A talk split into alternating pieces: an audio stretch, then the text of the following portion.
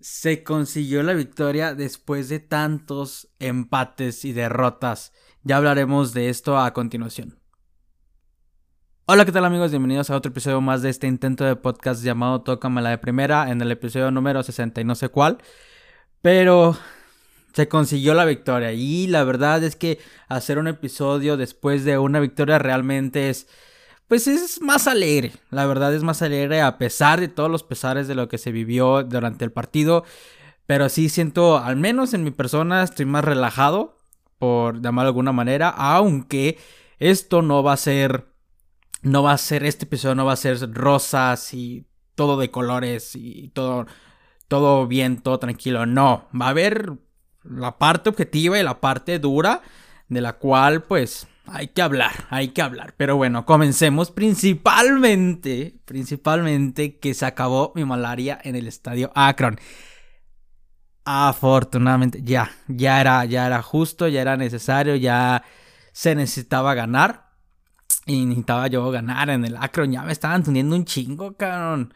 Ya era de que subía una foto en el estadio y ya valió madre. Aunque siempre encuentran la manera de hacerme sentir mal y hacérmela de pedo, cabrones. Pongo yo en redes sociales de ya se acabó de malar y todos de hijo de la chingada. Tú tienes tan mala suerte que cuando queremos perder, ganan. Porque pues muchos querían que perdiera el Guadalajara para que se fuera Vucetich. Y yo me quedé, madres, pues, tiene algo de certeza, ¿no? Tiene coherencia ese pedo, pero jódanse todos los que piensen eso que... se ganó, punto, final. Eso era... Era lo que se necesitaba. O sea, mi malaria era que no ganaban. Ya ganaron, así que ya no estén dando lata. Y no crean que me agüito en lo absoluto. Nada de eso. Es cortorreo, es parte del mame como tal. Y de una manera u otra sobrellevar esta situación de mierda que llevamos en el Guadalajara. Una situación de resultados súper de la chingada. Y pues ya está, ¿no? Estas victorias, ya vamos a adentrarnos en el partido. Estas victorias, obviamente... Hay que festejarlas como se den, hay que disfrutarlas porque como lo mencionaba en el partido contra Puebla, victorias no van a llegar muchas en este torneo, así que las que tengamos hay que festejarlas, pero también no hay que cegarnos, hay que ser objetivos conforme lo que vimos durante los 90 minutos, que fueron más de 90, fueron como 110 minutos del partido, hay que después de la victoria celebrar y estar feliz y contentos o como quiera, porque una victoria... sea como sea, sí te alegra en ciertas maneras, ¿no? Sí te pone un poco más contento, un poco más feliz. Y te digo, hay que festejarlas. Y después del festejo, de decir a huevo ganaron las Chivas, pues hay que aterrizar y ser objetivos conforme a lo que vimos durante el partido. Y aquí va la parte triste. Madres, güey, duré 3 minutos feliz. Ya viene la parte que está de la chingada, ¿no? Pero antes, ahí va el comercial, güey. Chútense los culeros, que quiero dinero. Bueno, si les salió comercial, pues qué chido. Y si no, pues ni pedo. Ahora sí, vamos con lo gacho. A pesar de la victoria, el Guadalajara jugó a nada. O sea, realmente jugamos a nada. Seguimos igual y puedes volver a escuchar el episodio pasado contra Monterrey y básicamente va a ser lo mismo.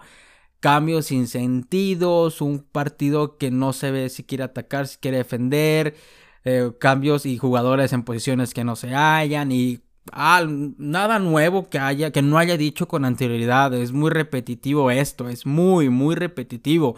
Por ejemplo, vamos a analizar un poco los cambios desde mi perspectiva de una persona ignorante en cierta manera, un aficionado común y corriente que no es tan experto en este tipo de cuestiones, ¿no? Pero siento que es parte de esto, que es como de aficionado y no de un experto a alguien, ¿sabes? No, sino desde mi punto de vista ignorante o tonta, como la quieran decir, trataremos de analizar estos cambios. Y los primeros fue de que salió Molina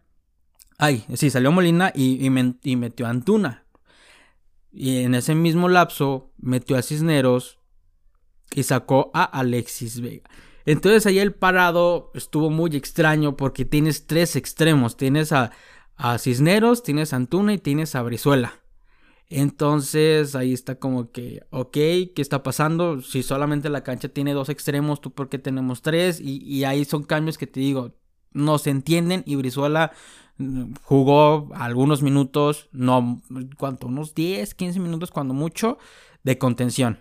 Háganme el chingado favor, y son cosas que yo los he dicho, yo le he dicho, les digo, no es nada nuevo. Jugadores en cambios, en posiciones que no conocen, y es que en este tipo de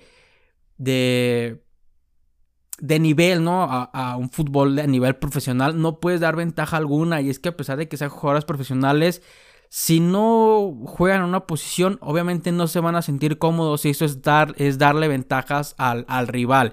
Y es que muchos mencionaban, es que, güey, si son jugadores profesionales, tienen que hallarse en donde sea en la cancha. Sí y no, güey. O sea, también hay jugadores que no puedes ponerlos en una posición que desconocen totalmente. Obviamente sí hay ocasiones de que, güey, los cambios de posición no saben ni siquiera tocar un balón. Y sí, también no te mames, ¿no? Pero entonces hacer este tipo de cambios y poner jugadores en posiciones que no conocen y que desconocen o no conocen del todo, pues es darle ventajas al rival. Posteriormente, yo traté de analizar de qué carajo estaba jugando. Yo te digo, Brizuela lo veía de contención, luego veía que subía Brizuela y luego pasaban de un 4-2-3-1, pasaban a un 4-1-4-1 y fue de... Fue así de qué pedo, o sea, neta como que se estaba moviendo mucho la alineación, no tenían como un parado fijo, no entendía, estaban como que todos hechos bolas arriba, ¿no? O sea, estamos hablando de que estaba Cisneros, que estaba Angulo todavía, estaba Cisneros, estaba Angulo, estaba Brizuela y estaba Antuna, güey. Era como que un revoltijo adelante que ni siquiera sabían qué hacer ellos mismos. Y en ocasiones bajaba Brizuela y Brizuela se quedaba de contención y fue un desmadre, la verdad. Ya después hizo el cambio de Brizuela, sacó a Isaac Brizuela y metió a Nene Beltrán para poner a un jugador que conoce la posición en la posición. O sea, creo que eso es obvio, ¿no? Te digo, esos tiempos se les dio ventaja al rival, que no fue demostrado por parte de ellas, pero ese tipo de cosas no las puedes dar con ningún equipo. Ya la entrada de Beltrán se estabilizó un poco más el partido, por decirlo de una manera, porque realmente no fue ni para un lado ni para el otro. No es como que Necaxa nos agobiara o que Chivas agobiara mucho, pero ahí en más... Pues no se cambió un parado táctico, se siguió con el 4-2-3-1 y pues igual que Monterrey, cambio hombre por hombre básicamente. Cuando ya uno pensaba, yo lo puse en Twitter, cuando ya uno pensaba que ya nos damos con el empate, ¿no? O sea, yo lo puse porque realmente ya veías que 4-2-3-1, no le llegan balones al Díbar, no hay como que profundidad, no hay nada, como que quedas conforme con el empate 1-1. Porque, o sea, a nosotros nos surge una maldita victoria. Entonces, prescinde un pinche contención y mete un centro delantero. Lo dije contra Monterrey y lo vuelvo a decir contra Necaxa. Porque el Guadalajara, como traemos el agua hasta el cuello, o Vucetich al menos, es de, güey, intenta ganar, ¿sabes? Busca la maldita victoria, pero no casi, pero neta como que no, güey, como que se conforma con nada. Al minuto 88 hizo un desmadre, güey. Metió al tío a Sepúlveda y metió a Godínez. Un defensa y un delantero. Y es como dices, ok, a ver, ¿qué queremos? ¿Nos vamos a defender o vamos a atacar o qué chingados, no? Y lo que hizo fue ya el colmo, ¿no? Es como que puto el que no juegue dos posiciones con Vucetich. Porque sacó al Chapo Sánchez y metió al tío a Sepúlveda. Tiba de lateral. Chingate esa. Tiba de lateral, es todo. No hay palabras, güey. Y sacó a Angulo y metió a Godínez.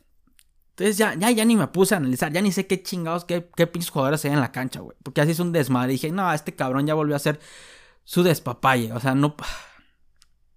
No es porque Necaxa tampoco atacó, güey. Pero presiona un poquito al tío de lateral, en la banda derecha. Y lo haces trizas, carnal. Trizas. Porque Tiva no es lateral. En fin, ya como que ya ahí fue que ya, güey, vamos a empatar, no hay nada, neta. Este cambio al menos de Godínez se tuvo que hacer antes para tener dos centros delanteros y buscar un poco más en ataque, tener más opciones porque pues Aldívar no puede solo arriba, no sé, etcétera, etcétera. Buscar algo diferente fue de que, ay, güey, X. Y lo que pasó después fue de que un desmadre. Un penal, ¿no? Un penal de... Para nosotros, no sé quién se mató.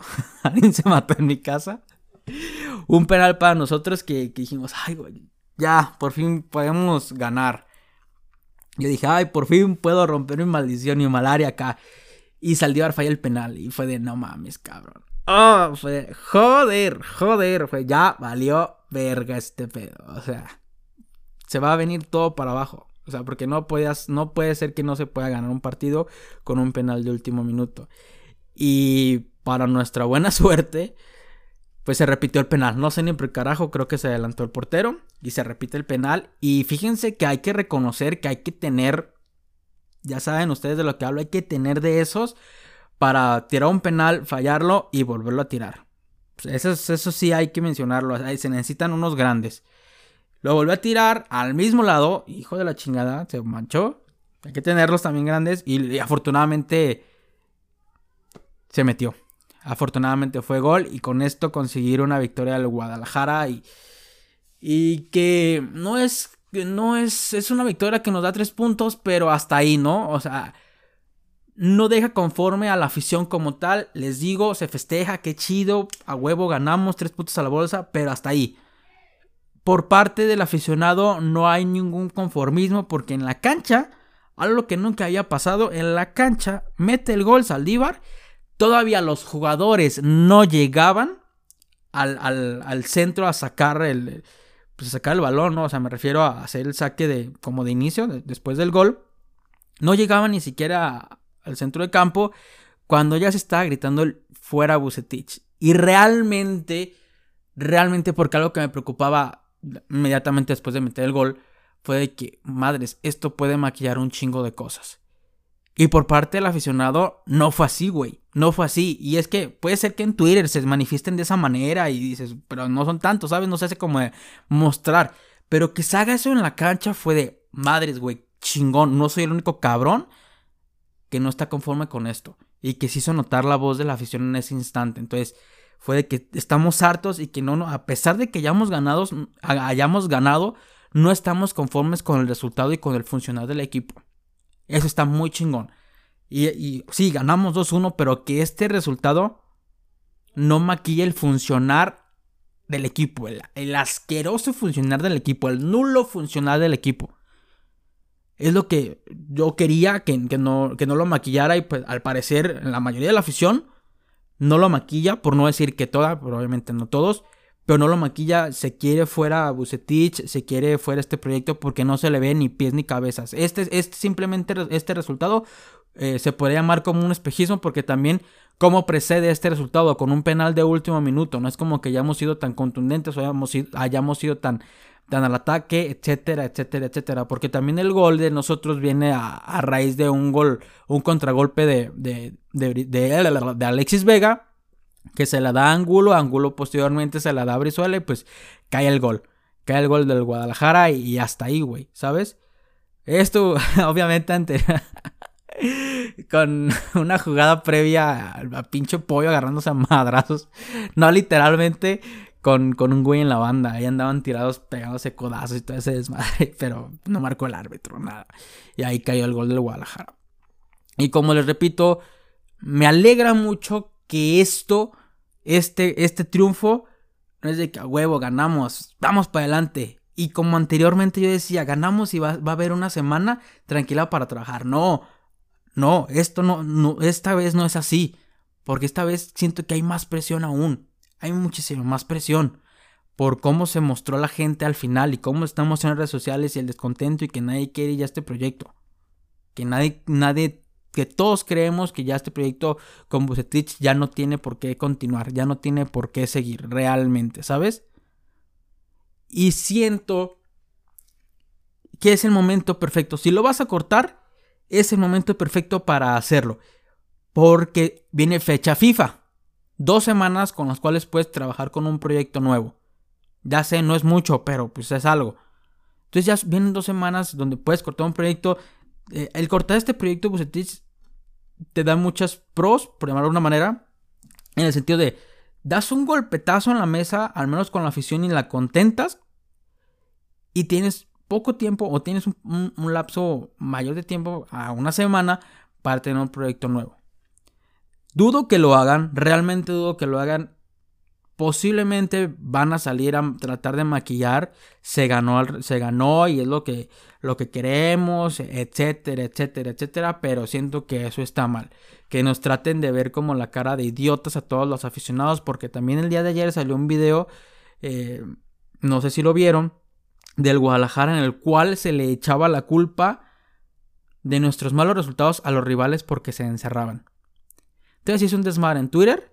Se hizo un desmadre, pero creo que fue en el único lugar donde lo publicaron como tal. Se hizo un desmadre porque pinches excusas pendejas, ¿no? Que van diciéndole que el rival se encierra y no nos permite jugar cuando nosotros somos los que metemos línea de 5.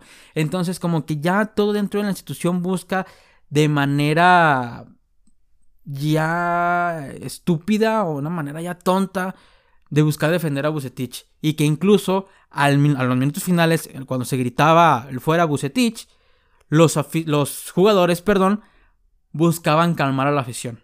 Como de, güey, cállense, estamos ganando, ¿sabes? Como que, no cállense como tal gacho, pero así como que ahí bájenle tantito, vamos ganando, etcétera, etcétera.